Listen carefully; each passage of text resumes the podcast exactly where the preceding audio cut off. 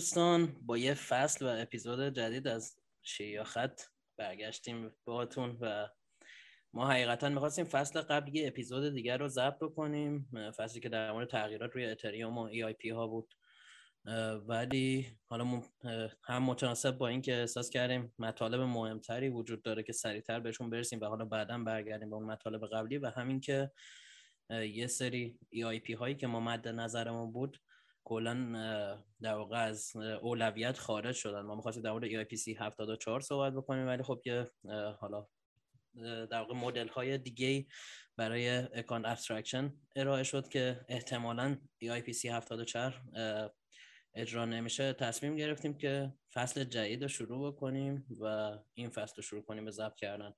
حالا همون اول بگم که امروز یازده اکتبر دو هزار و بیست و یک و با فصل جدید شیعه خط که میخوایم بیشتر در مورد مقیاس پذیری، اسکیلبیلیتی و حالا یه جاهایی برنامه‌های آینده که اتریوم داره در واقع این فصل رو ببریم جلو و پله پله اتفاقاتی که در زمینه اسکیلبیلیتی قراره برای اتریوم بیفته، اتفاقاتی که افتاده و اتفاقاتی که قراره بیفته صحبت کنیم. این اپیزودو بیشتر میخوام برای این بذاریم که اصلا بگیم اسکیلبیلیتی چی هست، چه لزومی داره، چه راه حلایی از اول برای بلاک برای اسکیل کردن بلاک چین ها اومده و در واقع چه سولوشن هایی داریم، چه سولوشن هایی پیاده شده، چه سولوشن هایی قراره پیاده بشه و مزیت ها و معایبشون.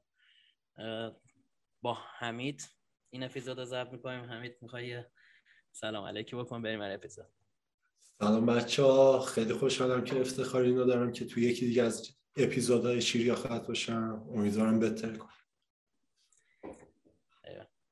خب همونطور که گفتم این فصل ما کلا میخوایم در مورد اسکیلینگ سولوشن ها صحبت کنیم. اسکیل اسکیلینگ کلا به فارسی میشه مقیاس پذیری. ما یه پیش زمینه کلی اصلا بگم که اسکیلینگ چیه و چرا اسکیلینگ نیاز داریم. حالا دوباره برمیگردیم به اسکیلینگ. ولی ببینید وقتی ما با هر بیزنسی سر و کار داریم که حالا ما بیشتر این روزا در مورد استارتاپ ها حالا بیشتر ما صحبت میکنیم، میگن استارتاپ های موفق خواهند شد که بتونن اسکیل کنن. یعنی چی؟ یعنی اینکه راحت من و حمید الان بیام یه سرویسی بیاریم بالا که به صد نفر خدمت ارائه بدیم و اون خدمت رو هی کیفیت رو ببریم بالا و ترتمیزتر کنیم. ولی اگه من و حمید بخوایم این فکر کنیم که الان قراره به یه میلیون نفر ارائه بدیم، اون کاری که باید بکنیم نمایی سخت‌تر میشه، یعنی به شدت سخت‌تر میشه. اسکیل کردن یعنی اینکه ما بتونیم با همون مینیمم کیفیت مطلوب اون سرویسی که قراره ارائه بدیم رو به تعداد خیلی زیادی ارائه بدیم. و وقتی یه سیستم خوب چیده شده باشه اینطوریه که مثلا برای هزار نفر اگه با یه کیفیت کار میکنه من مجبور نباشم اگه بخوام یوزرام بشن هزار و یک نفر کل سیستم رو یه دفعه تغییر بدم یا بخوام مثلا هزینه خیلی گزافی رو متحمل بشم. حتی همیشه ما لیمیتیشن داریم توی سیستم ها، ولی میخوام بگم اسکیل کردن اینطوریه که شما باید یه جوری سیستمتون رو بچینید که تعداد نفرات خیلی بالا هم بتونن در طول زمان از سیستمتون استفاده بکنن. حالا من دوباره به این مقیاس پذیری و رابطهش با بلاکچین برمیگردم. فقط گفتم یه کلیتی بگم که ما چرا مقیاس پذیری رو نیاز داریم توی بلاکچین ها. خب مثل همون استارتاپ ها میتونم بهتون بگم ما بلاکچین هایی رو میخوایم که تعداد افراد خیلی زیاد بتونن باش کار بکنن و مثلا الان مش... مشکلی که با بیت کوین در طول زمان بوده یا مشکلی که با الان اتریوم هست اینه که ترانزکشن پر سکند کمی داره، یا تعداد آدم‌های کمی میتونن در زمان از این بلاک چین استفاده بکنن. خب اسکیلبل نیست دیگه، یعنی تعداد خیلی زیادی نمیتونن باش کار بکنن. من همونطور که گفتم به این قضیه برمیگردم، فقط بریم سراغ این که چرا اصلا ما مشکل اسکیلبیلیتی توی بلاک چین داریم. چرا مثلا یه جایی مثلا نمیدونم ای دبلیو اس آمازون وب سرویس یا سرویس های دیگه اینترنتی ما اینقدر مشکل مقیاس پذیری نداریم؟ چرا تو بلاک چین ها اینقدر مشکل مقیاس پذیری داریم؟ اگه یادتون بیاد توی اپیزود دوی در واقع فصل قبل که در مورد ای آی پی پانزده پنجاه و نه صحبت کردیم گفتیم ما مجبوریم محدودیت بذاریم روی بلاک چین. به دلایلی که خواهیم گفت دوباره. یعنی مجبوریم استفاده از بلاک چین رو محدود کنیم. حالا این محدودیت میتونه از جنس‌های مختلف باشه. مثلا برای بیت کوین محدودیتی که ما داریم از جنس در واقع بلاک سایز هست یه جورایی. یعنی ما میگیم قبلا، حالا من بر اساس مدل قبلی میگم که سخت نباشه، حالا میگفتیم هر بلاک بیت کوین باید زیر یک مگ بسته بشه، یعنی بیشتر از یک مگابایت دیتا تو هر بلاک نباید باشه. خب یا اتریوم چون کامپیوتیشن نیاز داشتیم، اگه یادتون بیاد اون اپیزودام توضیح دادیم، میومدیم یه واحدی تعریف می‌کردیم به نام گس و در واقع از طریق گس بلاک ها رو محدود می‌کردیم که حالا دوباره قبل از ای آی پی پانزده پنجاه و نه این شکلی بود که پانزده میلیون دونه گس بیشتر تو هر بلاک نمی‌تونستیم استفاده بکنیم. پس ما مجبوریم بلاک چینمون رو محدود بکنیم و این محدودیت در واقع سه تا دلیل اصلی داره. اه خب اه بس ببین گفتیم دیگه، اصلا محدودیت داریم ما توی بلاک چین، یعنی یه سری محدودیت‌های اجباری خودمون تعریف می‌کنیم. سه تا دلیل اصلی ما برای این محدودیت‌ها داریم.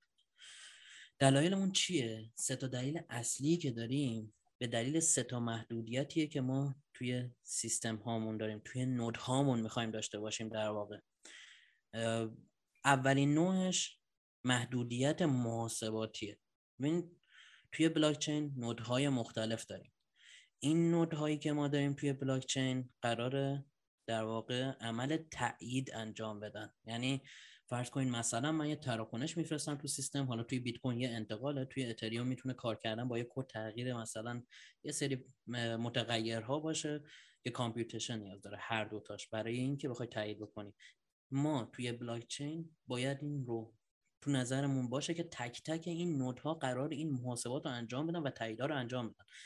درسته نفر اول میشینه یه پازل حل میکنه و یه سری محاسبات اونوری انجام میده، ولی از اونور باید مد نظر داشته باشیم بعد از که پازل حل شد همه میخوان دیتای جدید اضافه بکنن، قرار وریفای کنن، اصطلاحاً قرار تایید کنن اون اتفاقاتی که افتاده که مطمئن بشن درسته، تیکشو بزنن و به دیتا اضافه کنن، به بلاک بلاک بعدی رو در واقع اضافه کنن. پس ما اولین مورد محدودیت میذاریم به خاطر اینکه میخوایم مطمئن باشیم این محاسبات رو تک تک نودهامون میتونن انجام بدن. خب حالا توی بیت کوین خب خیلی موضوعیتی نداره وریفای کردن اونچنان، چون در واقع شما بلاک های دیتا فقط در حد کسی یو تی ایکس او هستن که خرج میشن. خیلی اسکریپت عجیب غریبی ما روی بیت کوین نداریم که بخواد مثلا پروسس نیاز داشته باشه، ولی خب مثلا توی اتریوم اینو به شدت داریم، یا توی کلا جایی که اسمارت کانترکت داریم. حالا باز دوباره به این محاسبات من برمیگردم چون خیلی صحبت میشه ازش کرد. یه مورد دیگه ای که هست اینه که این نودها قراره بتونن دیتا رو ذخیره بکنن. این خیلی مهمه. یعنی دومیش استوریج، اولی کامپیوتیشن بود که ما مجبور بودیم محدود کنیم سیستممون رو به لحاظ کامپیوتیشن، دومیش استوریج. یعنی ما باید حواسمون باشه که نودهامون قراره تک تک این دیتاهای ما رو ذخیره کنن، چون میخوایم مطمئن باشیم که در واقع نودهامون میتونن دیتا رو سیو بکنن.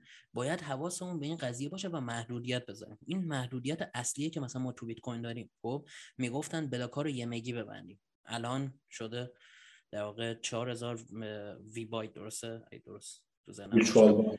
آره، یعنی از جنس هر چی نگاه میکنین از جنس استوریج الان. خب اتریوم از جنس استوریج و کامپیوتیشن، چون کامپیوتیشن هم زیاد داشتیم. خب چرا حالا ما مجبوریم حواسمون به این قضیه باشه؟ چون نودهامون نودها میشن کسایی که بلاک چین رو نگهداری میکنن. اینها قراره که دیتا نگه دارن، قراره اول دیتا رو بگیرن، وریفای کنن ببینن درست اتفاقاتی که افتاده داخل اون دیتا یا نه، یک و دو ذخیرهش کنن. خب یعنی ما باید خیلی حواسمون باشه که یه جوری بلاک چین رو نچینیم که همینطور مثلا به یه حالت نمایی حجمش بره بالا. این دومین موردی که واقعا مهمه و باید خیلی حواسمون بهش باشه. خب سومین محدودیتی که ما در واقع باهاش مش... مواجه هستیم توی بلاک چین ها از جنس پهنای باند و بندویت هست. ببینید کلا نودای مختلفی که ما داریم تو شبکه چندین بار باید با هم دیگه، یعنی همیشه با هم دیگه باید در ارتباط باشن از طریق پروتکلی که بهش میگیم گاسپینگ نتورک.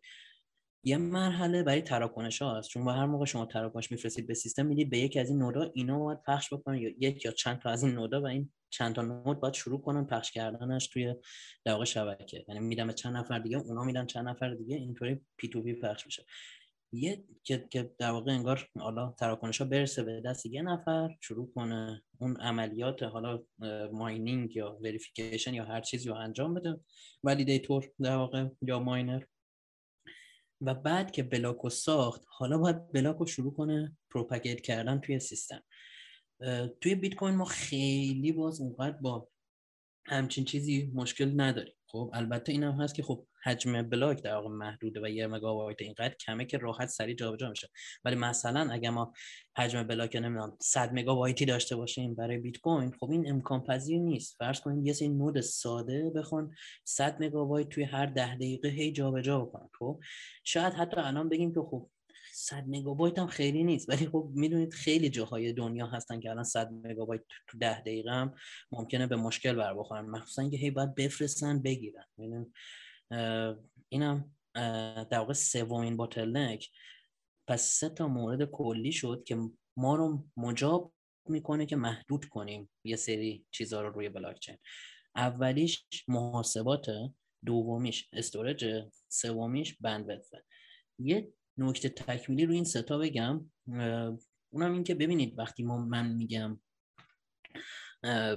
ما میخوایم محدود کنیم اینا رو، لزوما به این معنی نیست که میخوام یه محدودیت ایجاد کنم که مثلا میگم اگه مثلا سی پی یو میتونه صد تا محاسبه در ثانیه مثلا انجام بده، یه جوری محدود کنم بلاکچینمو که در واقع صد تا رو بکشم از سیستم. خب وقتی من دارم به اون محدود سازی صحبت میکنم، اینو باید مد نظر داشته باشم. من سیستمم باید در حالت عادی نهایتاً ده تا پانزده درصد سی پی یو مصرف کنه، و من وقتی دارم فکر میکنم به اینکه یه نود طراحی کنم، باید به این فکر کنم که این نود من مثلا پانصد گیگ ششصد گیگ اس اس دی نیاز داره. خب یا پهنای باند وقتی دارم فکر میکنم بگم یه مگ بر ثانیه است مثلا سیستم من نهایتا، خب نه مثلا ده مگ بر ثانیه. نباید بگم من یه سیستمی نیاز دارم که نودی که بالا میارم هشت ترابایت ده ترابایت مثلا باشه. نود منظورم نودی که برای وریفیکیشن استفاده میشه، نه نود در واقع آرشیو. پس این رو داشته باشید تو ذهنتون، نباید اوورلود کنیم سیستم رو. چرا؟ مثلا یه مثال میزنم. ببین وقتی یه نود میخواد به شبکه اضافه بشه، باید شروع کنه دیتاهای قبلی رو بگیره، وریفای کنه، اضافه کنه. اگه من یه سیستمی طراحی کنم که بخواد فول لود کار بکنه، بعد از سینک شدن میتونه کار بکنه، ها اوکی مشکل نداره، ولی م... کی به مشکل میخوره؟ زمانی که در واقع میخواد شروع کنه بلاک های قبلی رو بگیره و شروع به سینک کردن بکنه، اونجا هست که به مشکل میخوره. و در واقع ما باید سیستم رو جوری طراحی بکنیم که مطمئن باشیم توی سینک کردن هم به مشکل نمیخوره. سینک کردن یعنی چی؟ من یه نود تازه هستم میام داخل، فقط به حمید مثلا و دو تا از دوستاش مثلا اعتماد دارم، شروع میکنم بلاک‌های قبلی رو از اونها میگیرم، خب اعتماد میکنم، هم این شکلیه که اعتماد میکنم میگیرم ازشون، بعد خودم وریفای میکنم. خب پس من تو این پروسه اضافه شدن به شبکه به عنوان یک نود هم سی پی یو نیاز دارم، هم استوریج نیاز دارم دوباره، و هم بندویدث. استوریج خیلی چیزی نیست برای اضافه شدن، ولی بندویدث و در واقع پهنای بان و سی پی یو چیزیه که به شدت اینجا مهم میشه. اگه من میگفتم ده تا پانزده درصد سی پی یو مصرف کنه، به خاطر اینه که وقتی بخواد سینک بشه مثلا دو سال طول نکشه که دو سال مثلا بلاک ها رو بگیره. در وقتی ده درصد سی پی یو استفاده می‌کنی، توی سینک شدن خیلی سرعت میره بالا، یا یه جوری باشه که من بتونم تعداد بلاک‌های خیلی زیادی رو بتونم بگم، یعنی پهنای باند رو تا ته نچسبونده باشم. اینها از مواردی هست که میگم نباید سیستممون رو هم اینطوری در نظر بگیریم بگیم خب نود ما حالا خریدن یه هشت ترابایت که راحت، مثلا خریدن یه ده ترابایت که ده ترابایت اس اس دی که راحته. ما باید به سینک شدن هم خیلی فکر بکنیم، یعنی سینک شدن خیلی مهمه. البته خب بعضی از بلاکچین ها اصلا وریفیکیشن پست وریفیکیشن رو کلا بیخیال شدن و اصلا پروسه وریفای کردن بعد از چیزو اصلا کلا فراموش کردن. حالا اونا رو من میذارم کنار، چون ما وقتی به بلاک به یک بلاک چین میخوایم جدیداً اضافه بشیم، یعنی نود جدید بشیم، باید این پروسه رو داشته باشیم که دیتاهای قبلی رو بگیریم، وریفای کنیم که آیا دیتاهای قبلی در واقع درست هست یا نه. دمت گرم مهدی. منم یه چند تا چیز تو همین بخش اضافه کنم. توی بخش قبلی که درباره محدودیت کلی توی بلاکچین توضیح دادی، درباره مدل قدیمی و جدید بیت کوین اشاره کردی که تو مدل قدیمی میگفتن محدودیت بیت کوین سایزش یه مگه، ولی الان سگویتو جلوتر بررسی میکنیم، یه اپیزود هم تو فصله قبلی شیریاخت دربارش بوده و بر اساس سگویت الان تقریبا حجم بلاکایی که تو بیت کوین جابجا میکنیم چهار مگه و درباره اتریوم هم محدودیت کلیش گفتی پانزده میلیون گسه، اونم که قبل اتریوم قبل ای آی پی پانزده پنجاه و نه پانزده میلیون گس بود همونطور که گفتی. بعد اتریوم بعد ای آی پی پانزده پنجاه و نه که همون اپیزود قبلی فصل قبل بودش، یه مدل جدید به اسم الاستیک بلاک بلاک سایز اضافه شد که اونجا کامل توضیح دادیم. این از این. توی این سه تا محد... سه تا دلیلی که به محدودیت نیاز داریم، یکیش کامپیوتیشن بودش. تو این کامپیوتیشن کامپیوتیشنایی که تو نودای بیت کوین داریم چیه؟ یه دونه چین استات داریم که اینجا یو تی ایکس که خرج نشده، یو تی ایکس یعنی آن اسپند ترانزکشن آوتپوت، ترانزکشن آوتپوت هایی که هنوز آن اسپندن تو یه دیتابیسی قرار میگیرن و کامپیوتیشنی که یه نود بیت کوین باید انجام بده اینی که یه بلاک براش میاد میاد تراکنش‌ها رو دونه به دونه برمی‌داره، می‌بینه تو این تراکنش این ورودی وجود داره، این ورودی وجود داره، ورودی‌ها رو برمی‌داره، بیاد ببینه تو این دیتابیس آن استند ترانزکشن آوتپوت وجود داره یا نه. اگه وجود داشتش که ترانزکشن رو تایید می‌کنه، اون یو تی ایکس‌هایی که داره خرج میشه رو از این دیتابیس پاک می‌کنه. یه کامپیوتیشن خیلی ساده است. ولی از اون ور تو دنیای اتریوم ما کلی اسمارت کانترکت داریم که اونم به نوعی یه چین استات داره اونجا، ولی دیگه بهش چین استات نمیگیم، اونجا بهش میگیم استیت. اونجا یه دیتابیس خیلی عظیمه بر پایه درخته. یه رشته توییت دارم که اونم تو لینکش رو توی کپشن میذارم، اونجا کامل توضیح دادم. مهدی هم یه مقاله داره که ته همون رشته توییت گذاشتم و اونجا توی اتریوم ما یه دیتابیس استور داریم که اینجا استوریج اسمارت کانترکت هامون رو ذخیره می‌کنیم و این باعث میشه که تو دنیای اتریوم ما استوریجی که مصرف می‌کنیم خیلی بیشتر از اون ور دنیای بیت کوین باشه، چون ما یه سری اسمارت کانترکت داریم که واقعا یه سری برنامه است. ما یه زبون پارشیال تورینگ کامپلیت داریم که هر چیزی رو که دلمون بخواد میتونیم پیاده سازی کنیم و این نیاز ب... و یه تورینگ ماشین نیاز به حافظه داره و این حافظه ما باعث میشه که این بلاکچین اتریوم ما زیادی گنده بشه. سر همون بحث سینک هم که مهدی گفتش، ما باید بلاکچین بلاکچین یه نود جدید وقتی میخواد بیاد جوین بشه بتونه بلاک‌های قبلی رو بگیره، پروسس کنه، اضافه کنه. همونطور که همین الان گفتم یه نود اتریومی کامپیوتیشن خیلی بالایی داره، سر همین یه راه حل اضافه کردم به اسم فست سینک. این فست سینک چی کار میکنه؟ میاد چین استاتو میگه، باز گفتم چین استات، میاد استیت اتریوم رو از یه نود دیگه کامپ کلا میگیره و به جای اینکه خودش بیاد مصاحبه کنه، محاسبش کنه و کامپیوتش کنه، استیت رو میگیره و صرفا هدر هش هدراشو چک میکنه و اگه اوکی بود اینا اوکی میده و ادامه سینک شدنشون میرو با شبکه یکی میشه. و این نکته‌ای بودش که بعضی از بچهای بیت کوینر بهش اشاره میکنن و ایراد میگیرن و ایراد به جایی هم هست به نظرم و کلا تو دنیا. نه قبول ندارم ایراد به جایی باشه، چون ببین وقتی دارید چک میکنی، وقتی دارید کلا دارید تغییر استیت ها رو هم چک میکنی مثلا، خب یعنی درست استیت از یه نفر دیگه داری میگیری ولی داری اونو چک می‌کنی. این مثلا همون اتفاقی که بعد از سگویت برای خود بیت کوین افتاد دیگه، یعنی مثلا یه جایی رو داری میذاری بیرون اوکی، ولی داری داری چک می‌کنی به هر حال بلاکچین، یعنی تو تو لایه غیر مستقیم داری اون وریفیکیشن رو در واقع انجام میدی. ولی اگه به عنوان یه دونه چیز نگاش کنیم، به عنوان یه سولوشن اصلی نگاه کنیم، تو بلند مدت باعث میشه که آدمای کمی بیان خودشون حسابش کنن و ما به یه سورس اولیه متکی میشیم. همون اتفاقی که برای سگویت تو بیت کوین آره دقیقاً همونه، یعنی از همون جنس. آره ببین یه جایی مجبوریم که یه سری کارهای این شکل انجام بدیم که خود بیت کوین هم میگن با سگویت دقیقاً همین رو انجام دادن. گفتن حالا واردش نشیم، به نظرم جلوتر دوباره به سگویت میرسیم.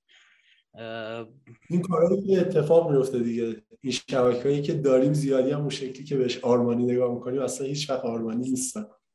دقیقاً. در مورد محدودیت‌ها چیز دیگه‌ای نداری امید؟ نه اوکی. من یه مورد دیگه هم فقط بگم، اینم خیلی مهمه. آها، در مورد کامپیوتیشن اینو هم اضافه کنم.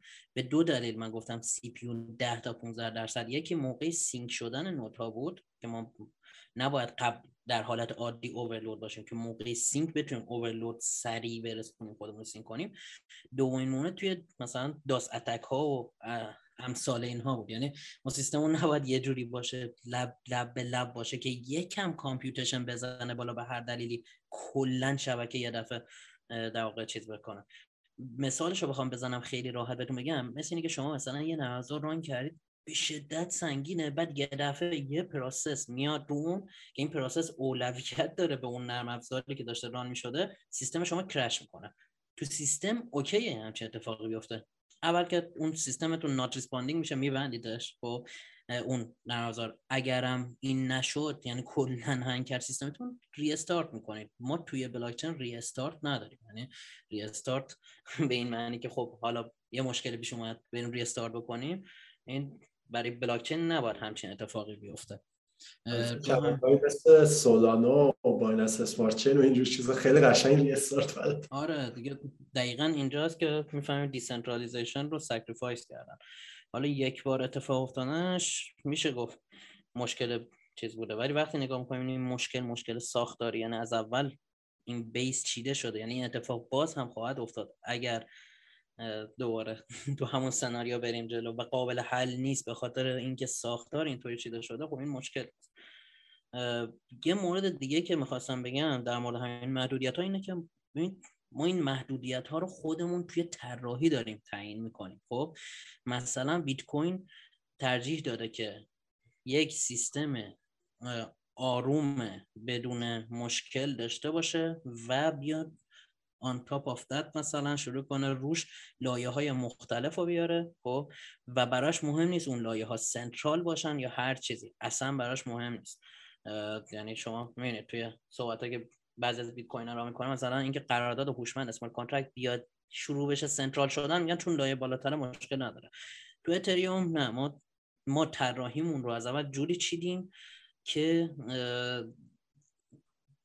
در واقع این این یه سری موارد مثل مثلا کامپیوتیشن که برای اسمارت کانترکت ها نیاز داریم رو هم توی خود لایه اصلی داشته باشیم.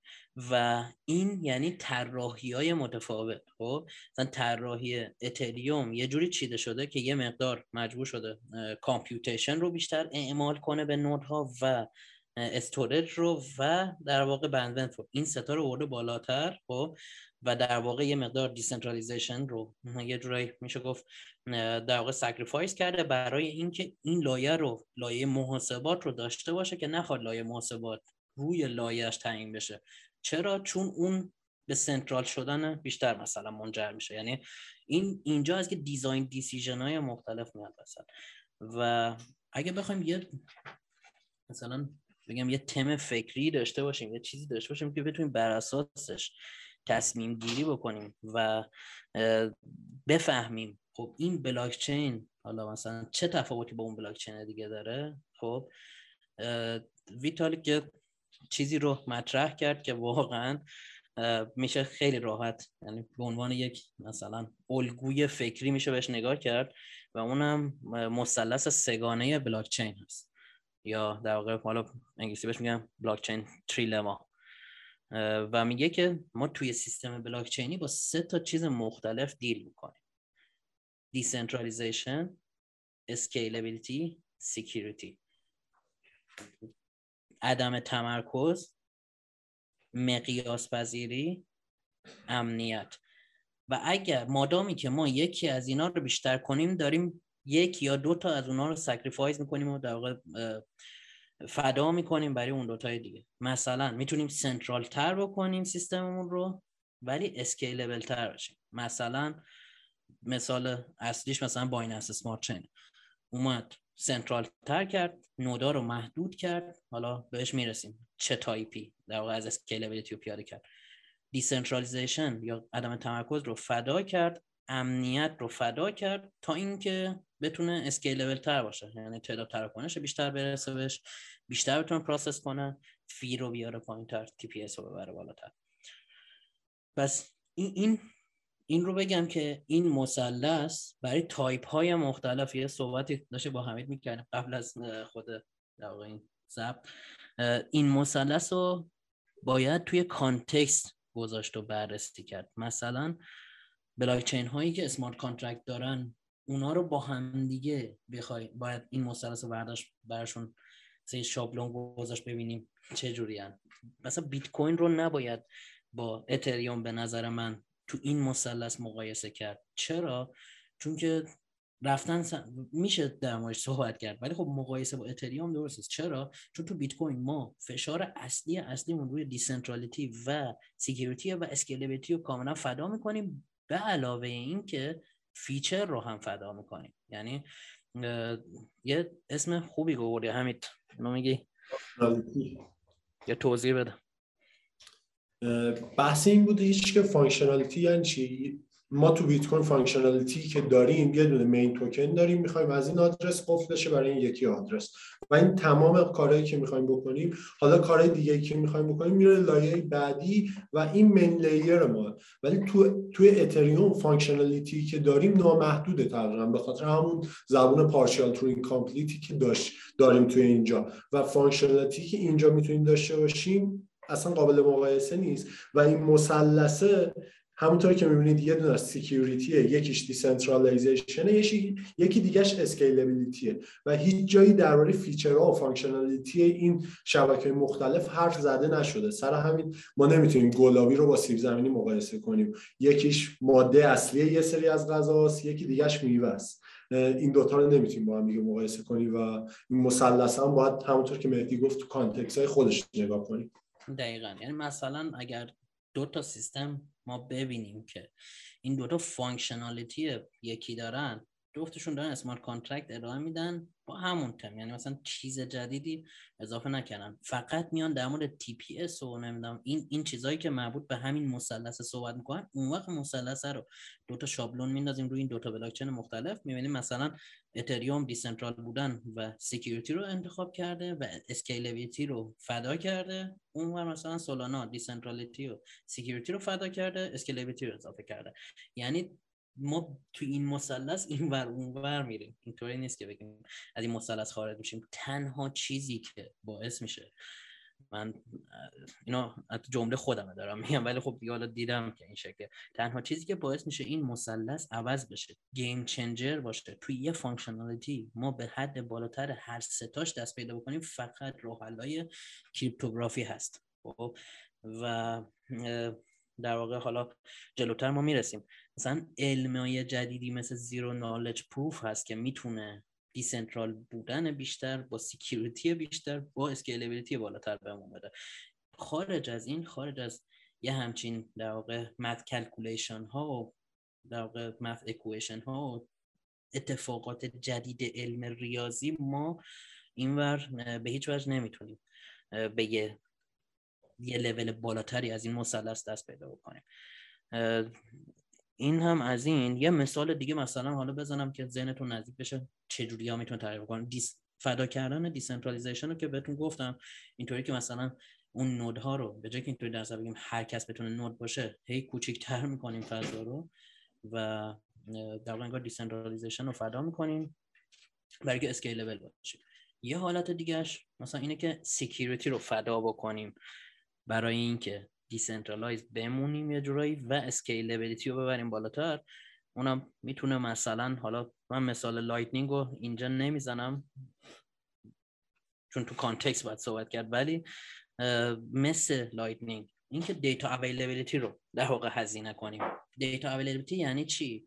یعنی اینکه ببین یه موقع مثلا میگم من و حمید میخوایم ترانزکشن انجام بدیم، میخوایم شروع کنیم کار کردن با هم، یه موقع با بلاکچین کار میکنیم، من تراکنش رو میفرستم به بلاکچین، تمام نودهای اون بلاکچین این وریفیکیشن رو انجام میدن، عدد جدید رو اضافه میکنن، میره پول دست حمید، همه میبینن، حمید نیاز نیست پول رو نگه داره، یعنی نیاز نیست هیچ چیزی رو نگه داره بجز پرایوت کی خودش، خب و دیتا اویلیبل، یعنی دیتا در دسترسه، میره توی بلاک چین نگاه میکنه پولش هست، نیاز نیست چیز خاصی رو نگه داره. یه موقع من میام یه سیستم سیستم دیگه طراحی میکنم، مثل مثلا لایتنینگ، میگم که حمید بیا یه پروف فقط بزنیم روی چین، از اونجا به بعد خودم خودت پولا رو جابجا میکنی. خب اگه حمید پول اون اون در واقع چیزی که من بهش دادم رو، اون پولی که انگار بهش دادم رو هیچ جای دیگه ثبت نکردم رو گم بکنه، از دست رفته.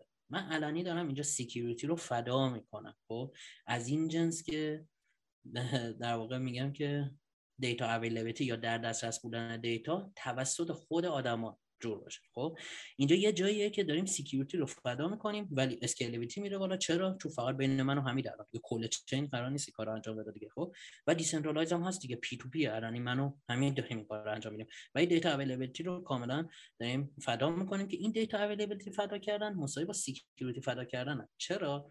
من اینو بارها گفتم، حالا خیلی از دوستان بیت کوینری نمیخوان اینو متوجه بشن ولی دیدن نمیتونن، وجدانن قبول نکنن اینو. ما ده ساله، چند ساله که دارن گفته میشه، من خودم پنج ساله دارم به همه میگم، چهار پنج ساله که میگم که پرایوت کیتون که الان شده نمونیک فریز، دوازده تا کلمه رو حفظ کنید، ببرید یه جای امن نگه دارید، در واقع بنویسید روی کاغذ یه چیزی، یه جای خیلی امن نگه دارید. روشاش هست، دوستان زیاد در این مورد گفتن. با اون حساب مردم توی اکسچنج نگه میدارن. میدونید چرا؟ چون اینجاست که ما دیتا اویلیبیلیتی نداریم. جایی نیست که طرف بره راحت اون دوازده تا کلمه رو بخونه استفاده کنه، مجبور خودش نگه داره. خب اینجا هست که میترسه، مج... مجبور میشه یوزر عادی بره به خاطر یو ایکس بعد اعتماد کنه به اکسچنج که اون پولو براش نگه داره. خب حالا فرض کنید اینو از این پرایوت کی دوازده کلمه بیاریم ببریم توی در واقع چیزایی مثل نمیدونم تراکنش ها. خب قابل مقایسه نیست حتی پرایوت کی با اون تراکنش، چون تراکنش فقط قابل خرج کردن توسط خود فرده، اینو قبول دارم، ولی از یه جنسن وقتی ما همچین کاری بکنیم کم کم میبینیم که سرویس‌های در واقع کاستودیال بارا میاد، کم کم میبینیم که یه افرادی میان که میگن خب میترسی میترسی مثلا اعتماد کنی به من که دیتات مثلا نگهداری بشه، مشکل باشه، یا من برات اصلا کل پروسه رو انجام میدم. پروسه سخته، این کامپلکسیتی هم دوباره یه چیزیه که با سکیوریتی سرکار سخته برات، بیا من برات انجام میدم. کم کم میریم به سمت اینکه سنترالایز بشه، یعنی اینم از دوره سکیوریتی فدا کردن در نهایت اینو میاره که میبینیم در نهایت دیسنترالیتی رو فدا فدا کردیم. یه صحبت کلی در مورد این مثلث داشتم، همین تو چیزی می‌خوای اضافه کنی؟ در اون بحث گیم، یه ایده ای که گیم چینجر باشه که تا بیاد این مثلث رو همه چیزش رو ماکسیمم کنه، اینی که دارم میگم من هیچی از قیمت نمیفهمم، صرفا تکنولوژی رو دنبال میکنم.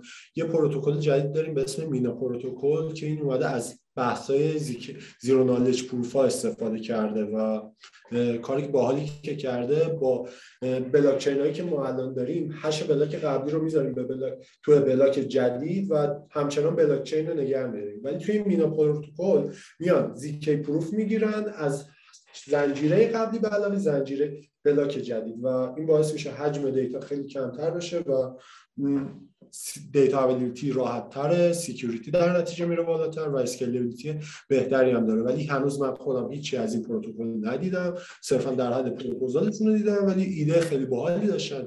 این از این. یه بحث دیگه هم در مورد لایتنینگ بودش که فکر کنم تو ادامه دوباره بهش برمیگردیم، سر اینکه تو لایتنینگ راوتینگی که ما داریم نهایتا تو بلند مدت باعث میشه که ما همه مجبور باشیم با یه نود با تعداد نودهای محدود چنل باز کنیم که بتونیم راحت‌تر با بقیه آدمای دنیا بتونیم تر باشیم و دوباره و دوباره این نودا میشن یه نقطه‌ای که داستان ساز میتونن باشن. آره مرسی. یه یه چیز دیگه که دوباره مثلا تو این مثلث جالبه بگم اینه که یه راه حل دیگه‌ای که دوباره داریم بخوایم چیزش بکنیم، مثلا اسکیلبل کنیم قضیه رو، اینه که بگیم الان این فرضیه ها، فهم می‌خوام بگم یکم با این مثلث بازی کنیم ببینن دوستان چه جوری میشه تغییرش داد. مثلا بگیم نودها توی یه منطقه جغرافیایی خاص باشن، اگه این کارو بکنیم چون اینا نزدیک به هم میشن، مشکل بندت و نمیدونم دیلی تو نتورک و اینا رو حل میکنیم، خب اسکیلبل تر میتونیم باشیم. ولی از اون ور داریم هم سکیوریتی هم دیسنترالیتی رو فدا میکنیم. یعنی میبینید توی کلاس های کاری مختلف، مگر اینکه یک راه حل کریپتوگرافیکیه واقعی و جدید داشته باشیم. اون چیزی که حمید گفت توی یه سری موارد خوبه مینا، ولی توی یه سری موارد هم از اون ور نگاه کن دیگه، باز استیت رو درست نگاه نمیداره، یعنی باز مشکل استیت رو داریم، یعنی برای وریفیکیشن فقط مشکلمون حل شد، یعنی باز باز مشکل دیتا اویلیبیلیتی داریم. واقعا سخت دیل کردن با این در واقع مثلث و اصلا اینطوری نیست دوستان، من اینو کلی دارم میگم، اصلا اینطوری نیست که فکر کنید بگید دو ساله میگید نشده، سه ساله میگید نشده. علم کریپتوگرافی از کی شروع شد؟ واقعا سخت تغییر میکنه، ولی تغییراش تغییرات اساسی کریپتوگرافی، یعنی دنیا رو عوض میکنه. و خب حالا اگه کریپتوگرافی خونده باشید یا کار کرده باشید متوجه میشید دقیقاً چی میگم. یه چیز ساده است که این تغییرات رو انجام میده، ولی واقعا پیدا کردن اون چیز ساده سخت، یعنی به این راحتی نیست فکر کنید خب حل در پنج ساله دارن میگن چرا حل نشدن. نیازمند واقعا ریاضیات خیلی خیلی سنگینه. بریم سراغ راه‌حل‌های مقیاس پذیری. به نظرم میخوای دوباره بذار دوباره من تعریف مقیاس پذیری رو بگم و بعد این کلا مثلا ببینیم که چه راه‌حل‌های مقیاس پذیری داره. ببینید مقیاس پذیری پس همینطور که چیز شد که با تی پی اس حالا نشونش میدن و میگن ترانزکشن پر سکند، یه جورایی ارتباط مستقیم داره باهاش. اینطوری که من یک بلاک چین دارم، یک کار مشخص انجام میده، نمیخوام دیسنترال بودن و غیر متمرکز بودن رو فدا کنم، یعنی میخوام تعداد نودهای بسیار زیاد داشته باشم، هر کسی بتونه جوین کنه به سیستم، هر کسی بتونه نود باشه، هر کسی بتونه وریفای کنه، هر کسی نشون بده که قوانین واقعی سیستم چی هست. ولی در همون حالت و سیکیور, سیکیور هم باشه، سیستمم دیسنترال هم باشه، شروع کنم یه راه حلی پیدا کنم که تعداد بیشتری در طول زمان بتونن کار کنن با شبکه من، یعنی ترانزکشن پر سکند حالا ببرم بالا، یعنی توی همون حجم ثابت، توی همون محدودیت های قبلی، بدون که محدودیت هام رو بخوام تغییر بدم که منجر بشه به سنترال شدن، یه, یه راه حل و ایده هایی رو بزنم که در واقع مقیاس پذیرتر باشم، یا تعداد تراکنش بیشتری رو بتونم بررسی کنم، یا میزان کامپیوتیشن بیشتری رو بتونم بررسی کنم، میزان انتقال بیشتری رو انجام بدم. حالا این دیفینیشن ها، این تعاریف بسته به بلاک چین داره. یه تعریف کلی مقیاس پذیری بود. کلا راهکارهایی که برای مقیاس پذیری ما سراغ داریم، من سه دسته خیلی کلی در واقع میکنم اینا رو.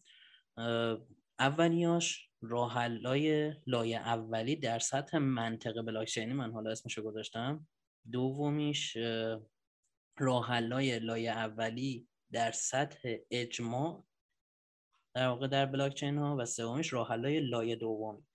من این تفکیک ستایی رو حالا انجام دادم، میریم تک تک اینا رو بررسی میکنیم. اولی که میخوام بررسی بکنم راه حل‌های لایه اولی در منطقه بلاک چین.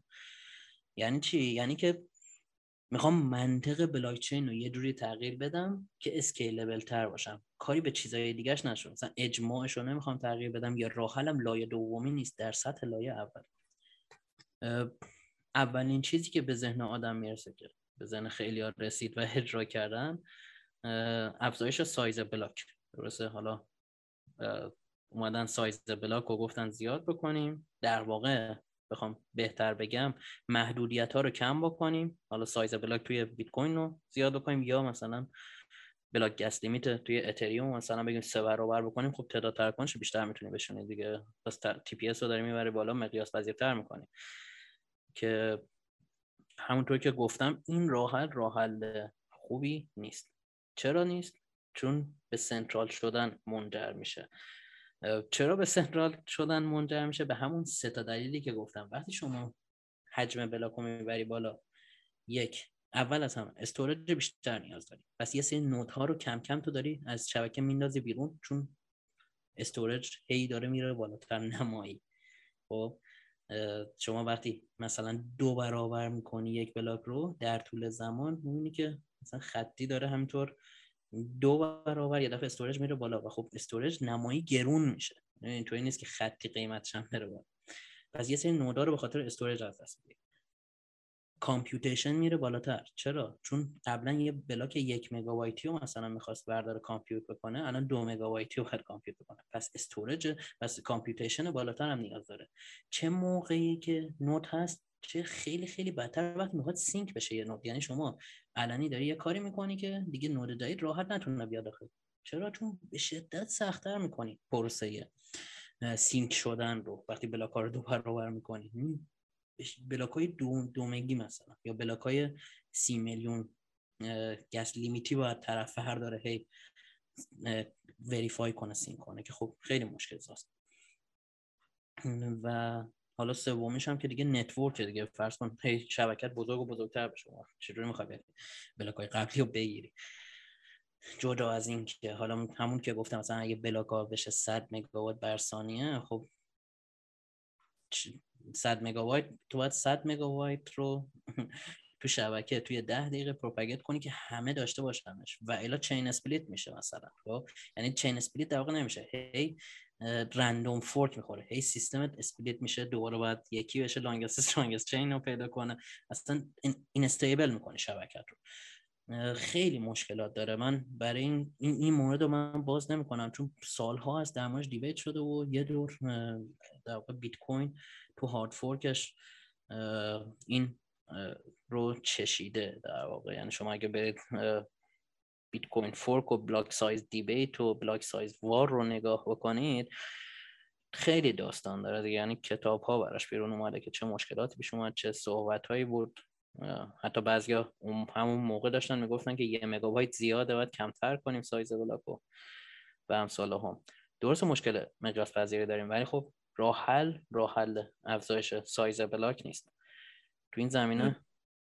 یه نکته هم که میشد گفت درباره همین بلاک سایز، همونطور که اول اول اپیزود مهدی گفتش، یکی از بهتر یه راهکار اسکیلبیلیتی راهکار اسکیلبیلیتی وقتی بهش میگیم که تا هزار تا یوزر جواب داد، وقتی شد هزار و یک تا یوزر، اون موقع هم بتونه با یه تغییر کوچیک راحت جواب بده.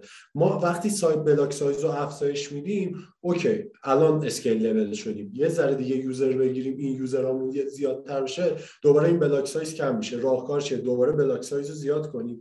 این راهکار منطقی نیستش. در آره همینم فکر کنم بچه بیت کوین دی دات می یه کتاب از یه کتاب ترجمه کردم، بلاک وارز، اونم کتاب جالبی بودش که در داستانه هارد فورک بیت کوین بودش توی دو هزار و هفده.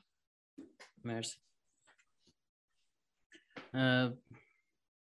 امین دقیقاً چیزی که خیلی درماش بحث شده، آخرین باری که بحث شد الان ماسک اومد اینو مطرح کرد، باز دوباره ویتالیک یه پست براش نوشت و گفت که ببین این خبرها نیست. و یه چیزی که میخوام اینجا بگم اینه که دوستانی که از فیلدهای دیگه میان توی بلاکچین، اوایل خیلی نمیفهمن دقیقاً اینجا چه خبره. خب بهشون هم حق میدم که مثلا این دعواهایی که هست سر مثلا بلاک سایز چرا هست، چه جوریه، یعنی سولوشن‌های ساده‌ای که قبلا به فکر همه رسیده به فکر اینا میرسه، مثل الان ماسکی که الان میبینیم. خب یا بلاک سایز رو ده ایکس بکنیم، هم ترانزکشن فی میاد پایین، هم فلان. ولی خب از اون ور با ما میگیم پنج شش سال داریم با این قضایا دیل می‌کنیم. پس توی بلاک چین بعد فکر بلاک چینی غیر متمرکز داشته، دقیقاً بفهمیم چه اتفاقاتی داره میفته. خیلی دیگه حالا روی بلاک سایز من نمیمونم، میرم سراغ بعدیش. مورد بعدی که داریم توی در واقع راهکارهای لایه دوم، لایه اول و تغییر لایه اول منطقه, منطقه بلاک چین تو لایه اول، برای اینکه مقیاس پذیری بالاتر داشته باشیم، یه سری بهینه سازی در جهت اپتیمایز کردن استفاده از اون محدودیت هاست. سخت گفتم ولی خواهم راحت تر بگم، اینطوری که من میگم که من به حمید میگم ببین حمید، من ده هر ده دقیقه بهت مثلا یه متر مربع جا میدم، خب تو هر چی میخوای مثلا بیا اینجا بذار. من حمید اوایلش میاد و راحت میشینه و اینا، بعد یه نفر دیگه که اضافه میشه میگه نمیتونم انگار. خب شروع میکنه نمیدونم مثلا یه سری وسایلش رو یاد میگیره بذاره بیرون در بیاد تو. یعنی یه بهینه سازی رو انجام بده که راحت تر بتونه بیاد رو. این اتفاقی که سگویت در واقع انجام داد. ما توی سگویت سیگنچر رو حذف کردیم، این باعث شد که در واقع بهتر بتونیم از محدودیت ها استفاده کنیم، چون سیگنچر توی بلاک چین اصلی نمی اومد بشینه، انگار تونستیم اسکیلبل تر بکنیم. حالا نمیدونم واقعا اسمشو بزنم اپتیمایز کردن یا نه، ولی از این جنس اپتیمایز کردیم که استفاده از اون محدودیت رو در واقع بهینه تر کردیم تا به جای اینکه افزایش سایز بلاک بدیم، تعداد تراکنش های بهینه تر بهتری بتونن بشینن. این دلیلیه که شما اصلا میبینید اگر از آدرس های سگویتی استفاده بکنید فی کمتر میدید، چون در واقع تراکنشتون هزینه کمتری برای شبکه متقبل میشه، چون حجم کمتری رو اشغال میکنه. پس این یه روش دیگه بود. در مورد سگویت چی میخوای بگی؟ توی سگویت هم به نظرم نمیدادم هم حجم بلاک همونجور اضافه کردم، ولی از یه راه دیگه ای. جوری که سگویت داره کار میکنه، همونطور که مهدی گفتش، سیگنیچرها رو از تراکنش جدا کردم و تو بلاک بلاکچین صرفا تراکنش ها میچینه میشینن و سیگنیچرها رو همونطور که ما این مرکل تیری داریم برای تراکنش هامون و هشش تو هدر بلاک قرار میگیره، سیگنیچرها رو با همین اوردر میچینن، به با رابطه یک به یک با تراکنشاشون میچینن و یه دونه مرکل تری به مرکل روت به دست میارن و این مرکل روت داخل کوین بیس ترانزکشن قرار میگیره. کوین بیس ترانزکشن همون تراکنشیه که ماینر ریواردش رو دریافت میکنه، اولین تراکنش هر بلاک، و این مرکل روت این تیری سیگنیچرها داخل اون کوین بیس ترانزکشن قرار میگیره و این باعث میشه که حد حجم بلاک هامون یک مگ بمونه، ولی ما بتونیم دیتای بیشتری داخلش جا بدیم. چرا؟ چون تراکنشامون حجمش کمتر میشه و وقتی حجمش کمتر میشه تعداد تراکنش‌های بیشتری میتونیم تو این محدودیت‌های یه مگی بچینیم و ولی آره بهینه سازی شده.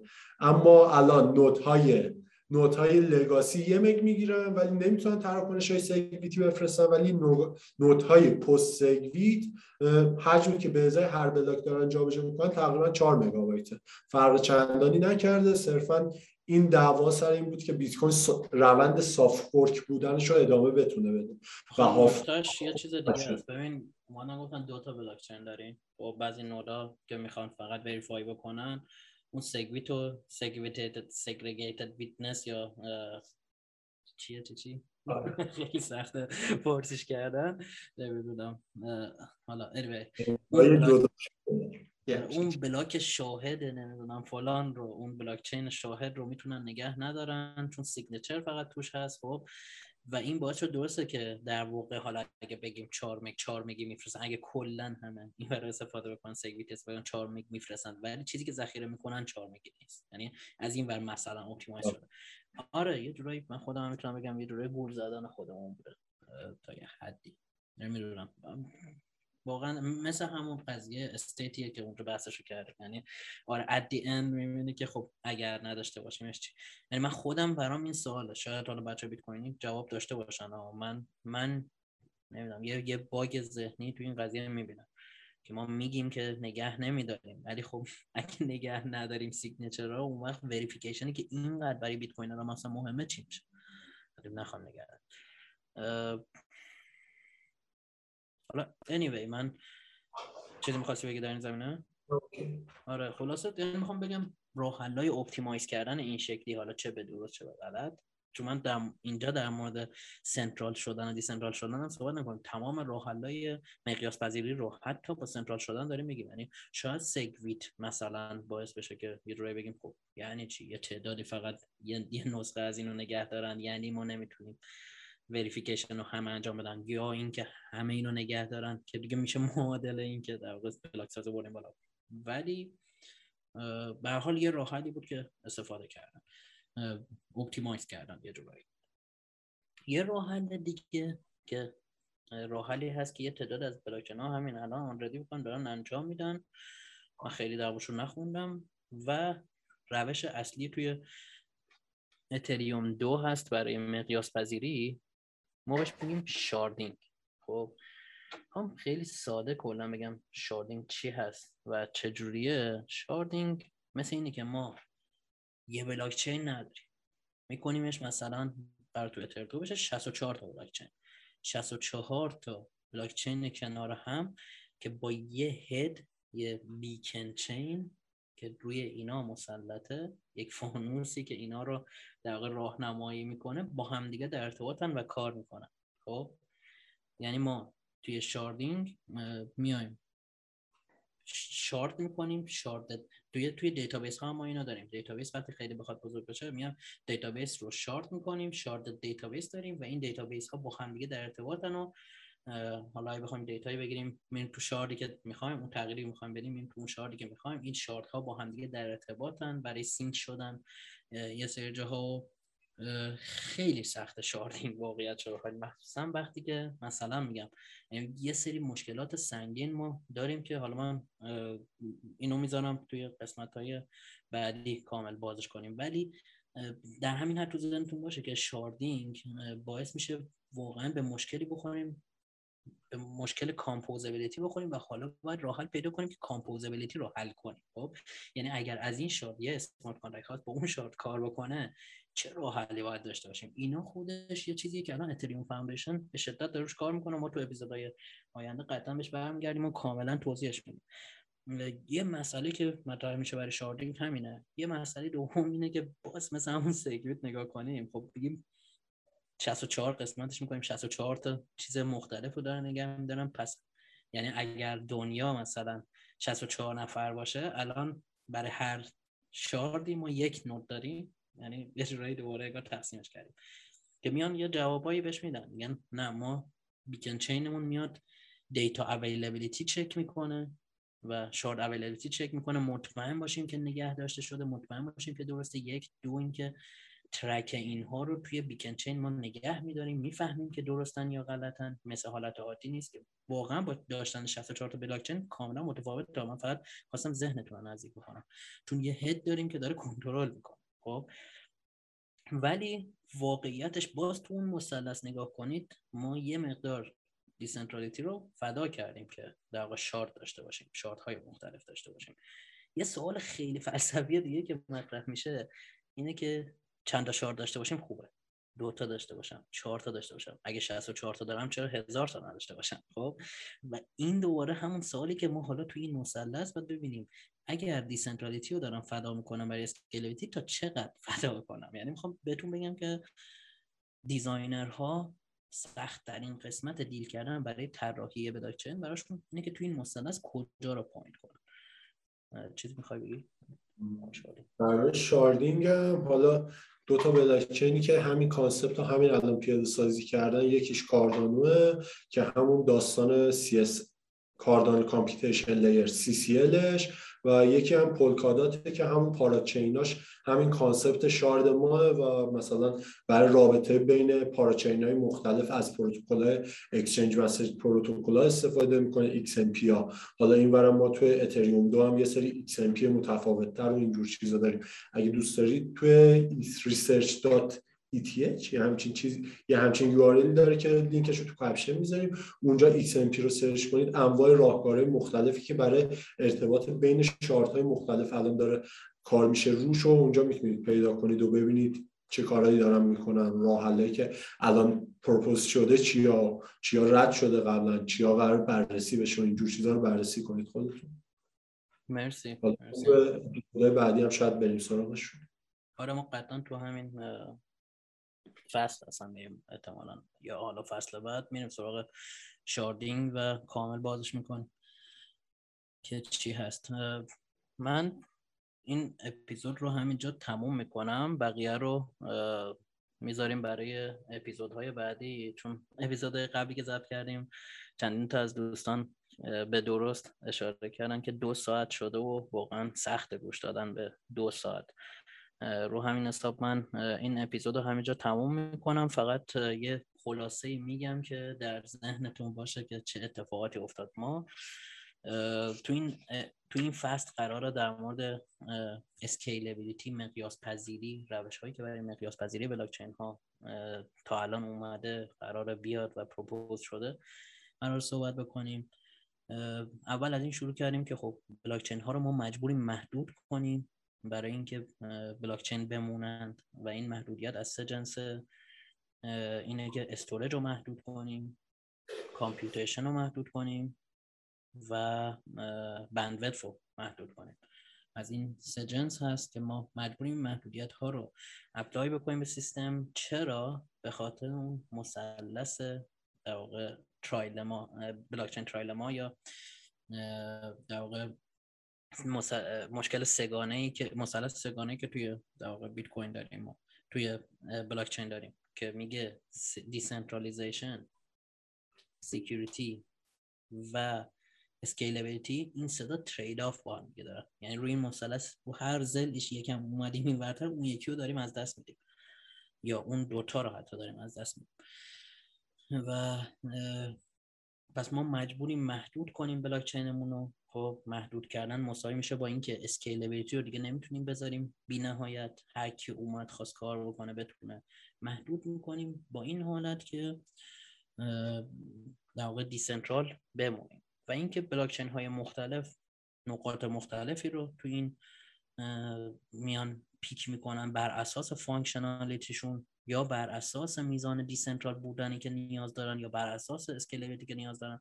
و من نظر خودم اینه که ما به همه اینها در کل حداقل در طول زمان میتونم بگم نیاز دارن. اگه مشکل داشته باشن خودشون اوت میشن، ولی در کل وجودشون بد نیست. یعنی وجود من به شخص وجود یه چیزی مثل سولانا رو بد نمیدونم، چون حتی اگر خودش مثلا به مشکل بخوره میتونه به عنوان لایه دومی از اتریوم استفاده بشه، اونطور که پروپوز هم شده.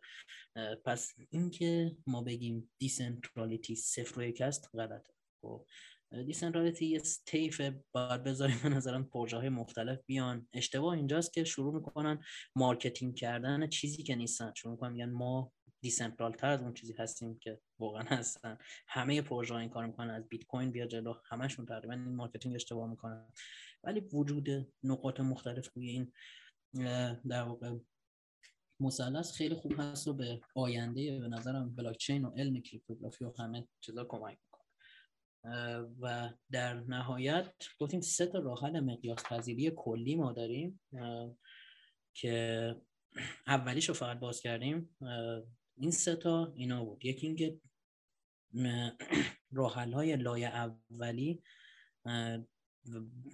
در منطقه بلاکچین داشته شو، یعنی منطقه بلاکچین رو بیام تغییر بدیم. دومیش راه حل‌های لایه اولی با تغییر داخل مدل اجماع یا کانسنسس بلاکچین ها بود که در قسمت بعد بهش میرسیم. و سومی راه حل‌های لایه دومی. و سه تا روش اصلی برای راه حل‌های لایه اولی که حالا مرسوم هست گفتیم. اولش که افزایش سایز بلاک بود که خیلی درمش صحبت شده، منابع خوبی هم گفته شد، حتما لینک منابع رو میذاریم، منابع خوبی که حمید گفت. دومیش بهینه سازی حالا یا اپتیمایز کردن بود. و سومیش از جنس شاردینگ بود. حمید جان اگر چیزی در این زمینه داری؟ نه دمت کم مهدی، خسته نباشی، مثل همیشه عالی بود. مرسی مرسی. پس تا اپیزود بعد بچه‌ها، خدا نگهدار. خدا نگهدار.